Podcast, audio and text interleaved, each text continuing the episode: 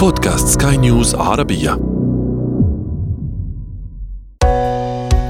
حياتنا.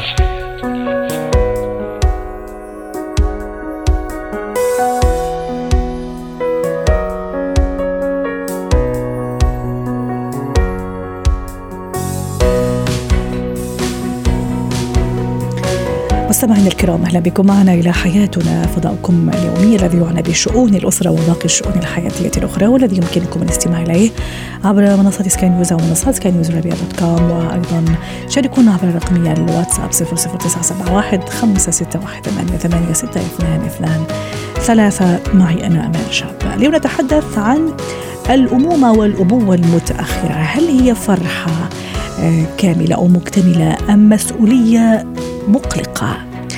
أيضا كيف أساعد طفلي على التغلب على نقاط ضعفه وأخيرا إتيكيت أو كيف نتصرف بذوق واتكات في استخدام السلالم الكهربائية والمصاعد الإلكترونية. هو وهي.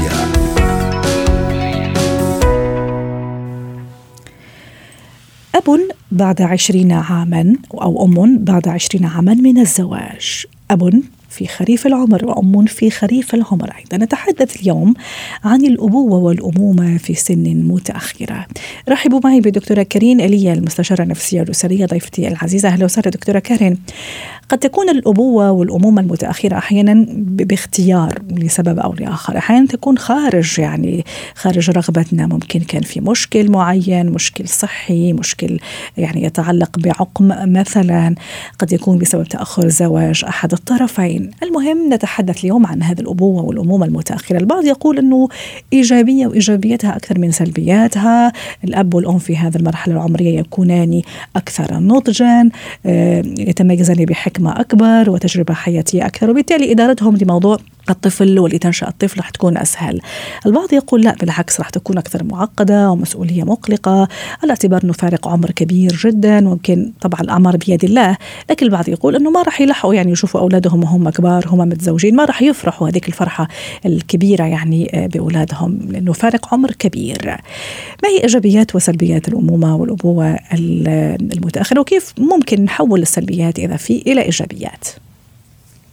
صحيح أمال مثل ما ذكرتي بالمقدمة للأمومة المبكره آه، صلاح ايجابيات وللامومه المتأخرة ايجابيات، الأمومة المتأخرة بالأجمال وقت نحكي عن أمومة متأخرة عم نحكي عن نضج مصاحب لهيدي المرحلة، لأنه الأم والأب بيقطعوا بمراحل عمرية كثيرة، بيقطعوا باختبارات حياتية كثيرة بتخليهم ينضجوا على عدة مستويات وإذا كانوا صاروا أم وبي قبل ورجعوا بعد عمر متأخر.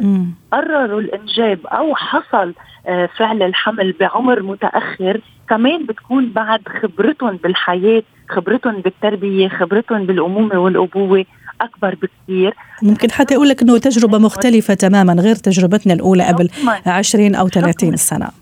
صح. حكما هذا اللي بدي أقوله. كل شيء تعلموه بأول زواجهم بالولد الأول وبالمراحل الأولى وتعلموه بشغلهم ونضجهم النفسي وعلاقتهم ببعضهم بيصبوه كلهم بالولد الأخير لحتى يكونوا عم يتعاملوا معه بطريقة مختلفة.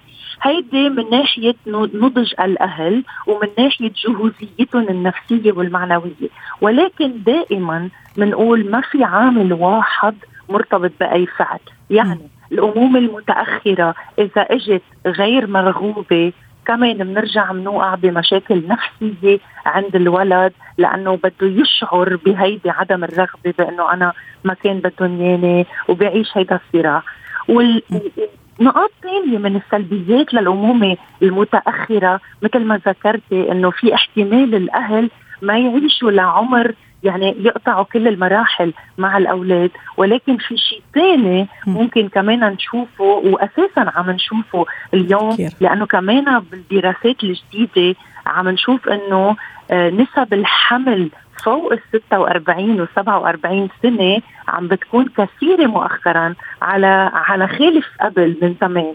بهيدي الأعمار بس يبلش يصير الحمل الستات صحيا بيكون بلش يتغير كثير أشياء بجسمهم. في كثير منهم بيكونوا بلشوا يطوروا الأمراض المزمنة مثل السكري مثل الضغط وغيرها. هيدي من ميل. من ميل تاني في بعض الأمهات وهيدي عم نشوفها كمان ببطل عندهم القدرات الجسدية مم. لمواكبة ابنهم. يظهروا يلعبوه بجنينة ياخدوه على حفلات عيد الميلاد آه يعيشوا الأشياء. فبيعيشوا عقدة ذنب إنه كل الأشياء يلي أمنوها لأخواته ما قدروا يأمنوا له. إياها. عاد صراع الأجيال أيضا دكتورة كارين. عاد صراع الأجيال. يعني أنت مثلا أم في خلينا نقول مثلا في الستين وابنك مثلا في العشر سنوات. يعني ما راح تتفهم احتياجاته أو ممكن حتى في العشرين. يعني ما راح تقدري تتفهم نعم. احتياجاته. طبعا هذا اللي عندهم هذا هذا النظرة أو أصحاب يعني اللي يقولوا لا هي هي فيها ميزات آه، سلبية. دكتورة كارين كمان بدي تفضلي. نعم هي بالاجمال منا شغلة مرغوبة. إذا نحن بده يكون اختياريا عنا إذا بدنا نقرر ننجب على أعمار كبيرة هيدا الخيار منه خيار صحي. إذا من الأول عم نخطط له ونحضر له. لأنه مثل ما ذكرتي في عدة أسباب ومثل ما عم أقول في في مجموعة عوامل من بينها الحالة الصحية والنفسية عند الأهل يلي بتنعكس. لأنه بيصيروا يقمعوا الولد والولد بيصير يحس آه، بأشياء غير حقيقية. يعني وفي... الأهل بهذا العمر بصير الولد يفهمها قمع بصير يفهمها إنه أنا على طول ما بدهم ياني وكل وإلى ما هون. وفي البعض يروح لا لل... يعني للجانب الآخر اللي هو دلال زائد. كثير بيدلعوه خاصة إذا هو الفرحة الأولى بعد مدري 20 30 سنة ممكن من الانتظار. كان في مشكل صحي معين كان في عقم ثم يعني بفضل الله سبحانه وتعالى يعني تم علاجه. كمان حيكون في إفراط كبير في التدليل يعني اللي بده لك في مج... نعم لهالسبب قلت مجموعة عوامل بتفوت بال... بالموضوع أي. وقت نحكي عن آه الأمومة المبكره أو المتأخرة ويلي مرتبطة دائما بكل ثنائي على حده صح. لأنه حتى نفس الثنائي بمراحل زواجه الأولى والإنجاب الأول مختلفة جدا عن الإنجاب المتأخر يلي اجى بظروف معينة بعمر معينة على حالة صحية معينة بظروف اجتماعية. لأنه بالإجمال الثنائي يلي بأول حياته الزوجية يمكن بيكونوا ماديا بعدهم عم بيأسسوا حالهم. أيوة. وقت يجي الولد الأخير بيكونوا أسسوا حالهم وكل هالأمور. طيب. كمان ماديا بيكون عندهم القدرة لتلبية الحاجات. آه فهيدي كمان تنعكس على النفسي عند الولد. بالوقت ذاته ممكن تنعكس على النفس عند الأخوة إذا في أخوة أكبر. وراح أضيف آخر نقطة كمان آه، اللي هي نظرة الناس نظرة المجتمع. آه، خاصة إذا هذا الكابل مثلا يعني جايب أولاد أوريدي عنده أولاد ممكن حتى شباب وصبايا في الجامعة وقرر بعد 30 أو أكثر أو 35 سنة يجيب ولد. الحين ممكن في نظرة أنه يلا يعني أنت عم تستعدي تزوجي بنتك أو ابنك ويعني وهلا مرة أخرى آه، جبتي ولد. ممكن تقل شوي إذا كان ممكن ال couple كانوا عندهم مشكلة عقم كما ذكرنا أو تأخروا في الزواج. ممكن يعني تقبل المجتمع أو الناس للموضوع يكون مختلف مختلف عفوا أو غير غير تقبل لكن لما لا already ال couple عنده أولاد وقرر وحصل الحمل تكون في شوية نظرة مختلفة صح ولا لا؟ صحيح حكما ولكن كمان بترجع الشغلة براس الثنائي لأنه بهيدي الحالة الثنائي بيصيروا حاسين بخجل من انهم يظهروا على المجتمع. نحن لازم نكون صرنا بعمر آه تيتا وجدو هلأ عم نكون بعمر الإنجاب. ولكن المشكلة الأخرى يلي كمان بنشوفها بالعيادة هي مشكلة تقبل الأولاد الاخرين لولد متأخر. صح صح. لأنه بدي أقول لك شغلة. يعني هو أخوه صغير ولا ابنه ولا كيف؟ يعني مش عارف كيف يتصرف وكيف يتعامل معه. نعم. صحيح. بينزعجوا حتى الأولاد بيكونوا عم بي عم بيحسوا بالخجل إنه أنا صار عمري 20 سنة أو 22 سنة مثلا عندي خي هلأ عمره عمره ثلاث أشهر. ولكن في شغلة مهمة إذا نحن بإنجاب أول بعمر متأخر بتحسي إنه كل الكون وكل الكرة الأرضية عم بتشجع وكل الأشخاص بإيجابية عم يعطون المناعة النفسية وعم بيساعدون وعم يدعمون. ولكن بتبقى الإختبار الذاتي يلي هن بدهم يعيشوه مع هيدا الولد هل أنتم قادرين تكونوا عم بتكملوا تعيشوا مع الولد وتحديدا إذا عم نحكي آه، في فرق عمر بين الأم والبي؟ لأنه كمان دارجه بمجتمعاتنا الشرقية يكون في فرق بالعمر. مثلا إذا الزوجة عمرها 47 الزوج بيكون على حافة ال 60 فكمان إذا هيدا الزوج بهيدا العمر هل أنت قادر؟ هيدي وحدة من السلبيات يلي بده يتفكر فيها على الإنجاب مش إنه الثنائي اثنين بآخر الأربعينات يلي ممكن يكونوا عم يتعاونوا على نعم. تربية ولد عنده مسؤولية وهن عندهم مسؤولية تجاهه لأنه هن قرروا ينجبوا على الحياة مش هو كان خياره إنه يجي على الحياة. شكرا شكرا لك في أشياء وبدها تجهيز نفسي صح. قبل ما يقدموا على هيك خطوة. هو صحي كمان وبدني زي ما تفضلتي يعني أول شيء صحة الأم يعني اولا وقبل قبل كل شيء عفوا في هذا الموضوع. شكرا لك دكتورة كارين هي المستشارة النفسية الأسرية ضيفتنا العزيزة وأتمنى لك أوقات سعيدة. زينة الحياة.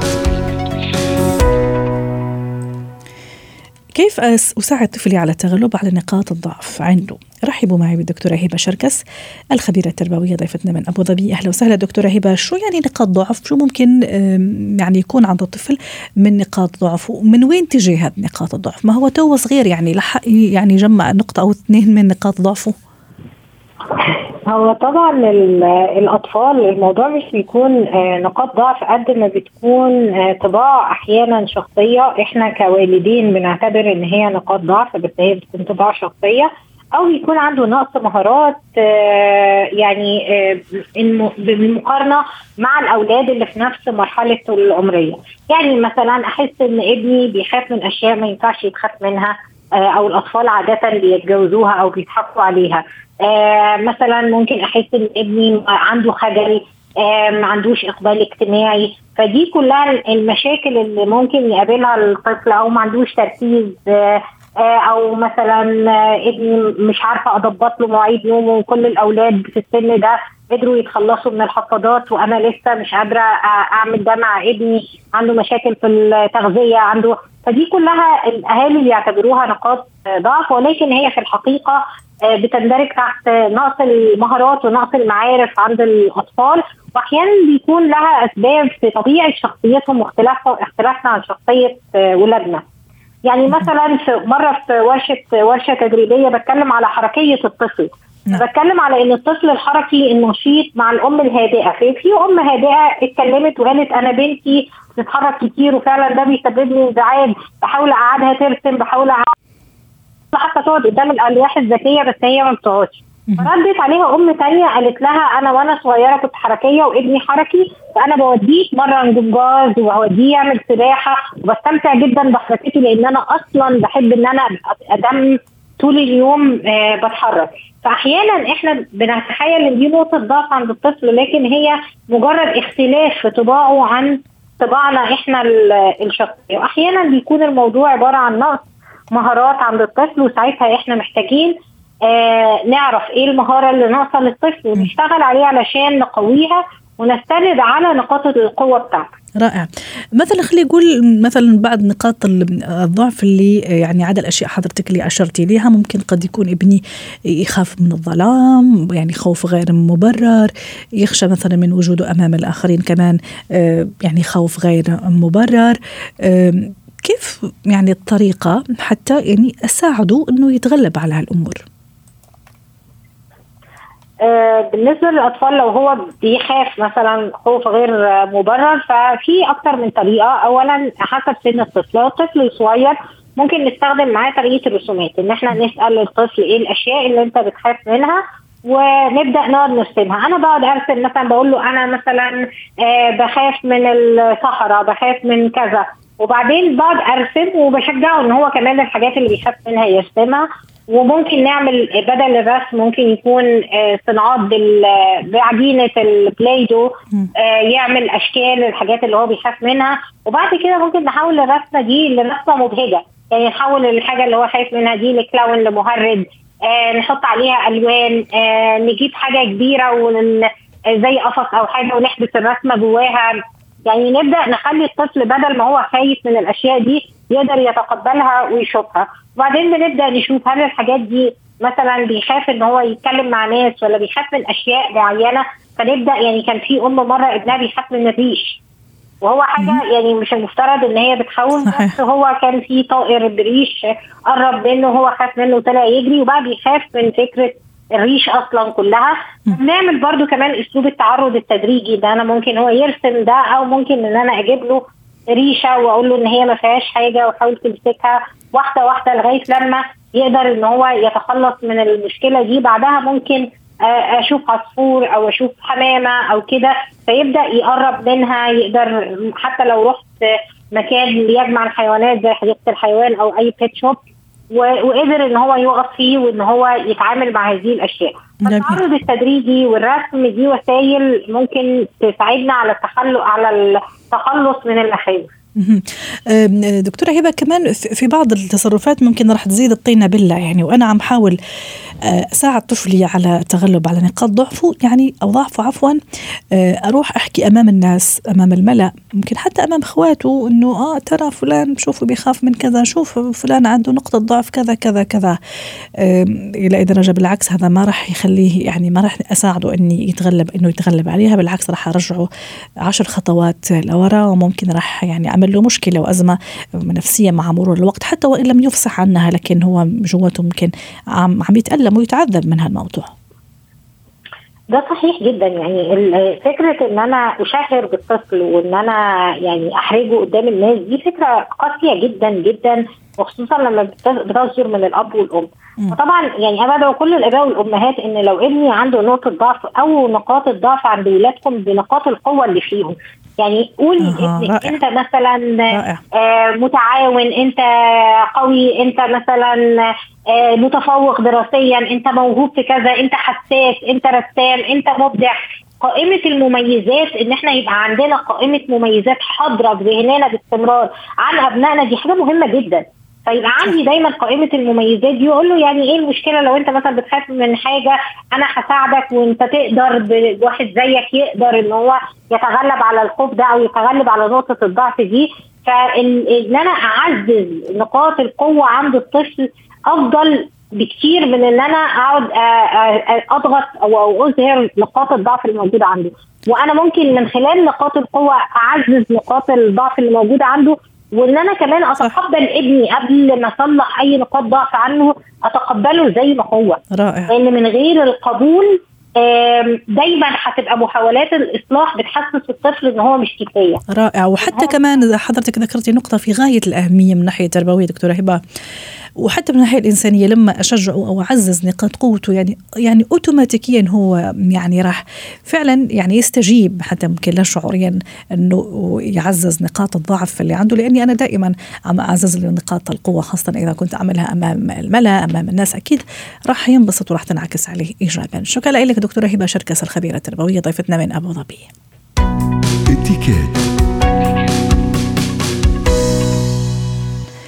نستخدم السلالم الكهربائية والمتحركة وكمان المصاعد الكهربائية. أحيانا في بعض التصرفات المش لطيفة يعني يعني يقوم بها بعض الأشخاص خاصة في المولز في الأماكن اللي يعني اللي فيها السلالم الكهربائية المتحركة والمصاعد أيضا. رحبوا معي بمارلين سلهب خبيرة الاتكاد ضيفتي من بيروت. أهلا وسهلا بأستاذة مارلين السلالم المتحركة نبتدي بها ومعها مثل ما أشرت أحيانا يعني في كذا تصرفات مش مش لطيفة. خلينا أبتدي مثلا لعب الأطفال في السلالم المتحركه ممكن تعمل إزعاج وتضر بهم كثير وتشكل خطورة كبيرة وممكن حتى نشوف تحذيرات وعلامات تحذيرية. لكن البعض عادي ما عنده يعني يعني هذا الخوف وهذا الحرص كثير على أبنائه. وكمان يزعج الآخرين اللي عم يستخدموا هذا النوع من السلالم. نعم. آه ما في شك إنه بعض الأشخاص قلة معرفة أكثر من إنه إزعاج. ما بيعرفوا خطورة مثل ما حضرتك قلتي ما بيعرف خطورة هال هالدرج الكهربائي قديش ممكن تكون مزعجة وقد إيه إذا ما كانت للطفل مزعجة أم للأشخاص ممكن حدا يكون رجل كبير ونحن نزعج هالأشخاص ويعني ويشكل مشكلة كبيرة. أهم شيء النقطة اللي لازم نعرفها إنه على طول بدنا نترك مية الشمال مفتوحة. لأنه نحن أغلبية الأشخاص 90% بيستعملوا إيد اليمين. مشان هيك بنطلع تكون إيد اليمين على إذا حابين نحن نتهدى بالغامب ما بعرف شو يعني بال نتمسك بال بالدرج. بس آه المهم على طول الميلة الشمال تكون فاضية للي نازل آه يبقى مرتاح أكثر يعني نحن ممنوع ممنوع إنه نمشي بين الأشخاص. حتى لو كنا نحن بعجلة. مستعجلين. يعني صح هيدا صح. صد- صدقا بشكل ياما أيام في ناس اولا بتخاف وفي عالم آه، صدقيني بيعلق أوقات كعبة. صح. يعني في أمور ممكن تحصل وتشكل فريمون كارثة. صح آه، وخطوره بدنا ننتبه كمان إذا عنا أغراض إذا حاملين. أغراض. على طول أغراضنا لازم تكون قدامنا. مش ورانا ولا على جنب.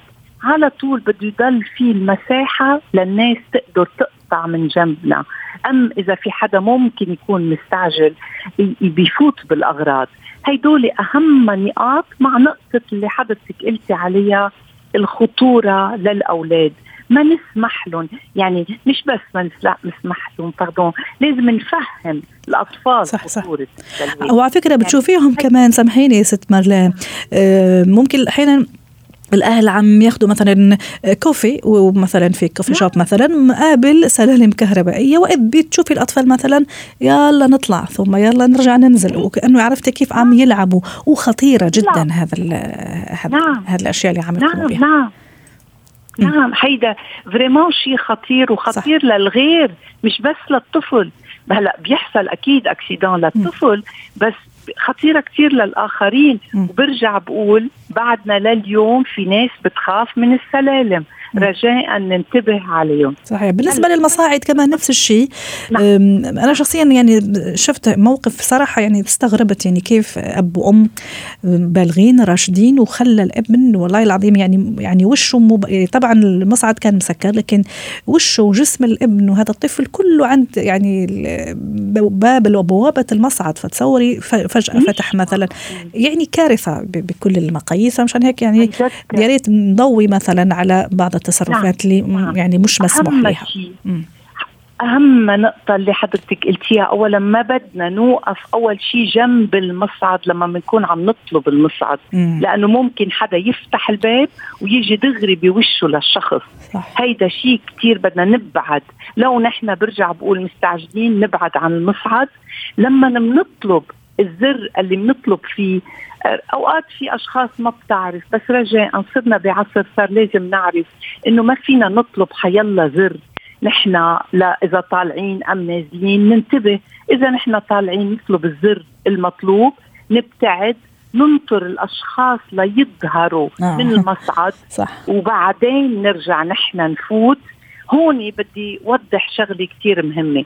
نحن بنعرف الوباء أكل الدنيا مش بس هلأ على. طول في أمور لازم ننتبه لها. نحن إذا شخصين بالمصعد مش أكثر لازم نبتعد عن بعض. ودائما ما يكون التنفس بوش بعض أيوه كيف إذا نحن كنا أشخاص كتار أيوه وكيف يعني على طول مم. نعم. وكيف كمان بدي أسأل يعني قبل ما أستفيد من وجودك معنا أحيانا مثلا في بعض الأشخاص عندهم حيواناتهم الأليفة مثلا أوه. إيه أوه. يعني شو الوضع هل من حقي مثلا إذا نعم. فتح مثلا الأسانسير وكان مثلا خلينا نقول جاري مثلا مع حيوان أليف حيوان أليف اللي في البيت نعم. مثلا من حقي مثلا ما أطلع أو ممكن أنا جوا وهو طلع بالحيوان الأليف بقول له بليز أنا نعم. مثلا ما- ما بقدر. كيف؟ أعطيني باختصار. ابدا. مم. ابدا. ممنوع اطلع أنا إذا في حيوان وأنا ما بعرفه وما بدي اطلع معه. آه، بنتظر المصعد الثاني لاطلع أم بعتذر من الشخص إذا هو بده يفوت معه أيوة. حيوان. وياما بتحصل. صح. بعتذر شكراً. منك. لما نبوصل بترجع بتطلب الأسانسير. ما فيها أي إجمال بكل تهذيب. في كثير ناس ما بتحب. وبتخاف نعم وممكن يحصل مطلق أي حادث والحيوان بيصير مفترس لما بيخاف. شكرا لك ست مارلين سلهب خبيرة الاتيكيت ضيفتنا العزيزة من بيروت. ختام حلقة اليوم من حياتنا. شكرا لكم وإلى اللقاء.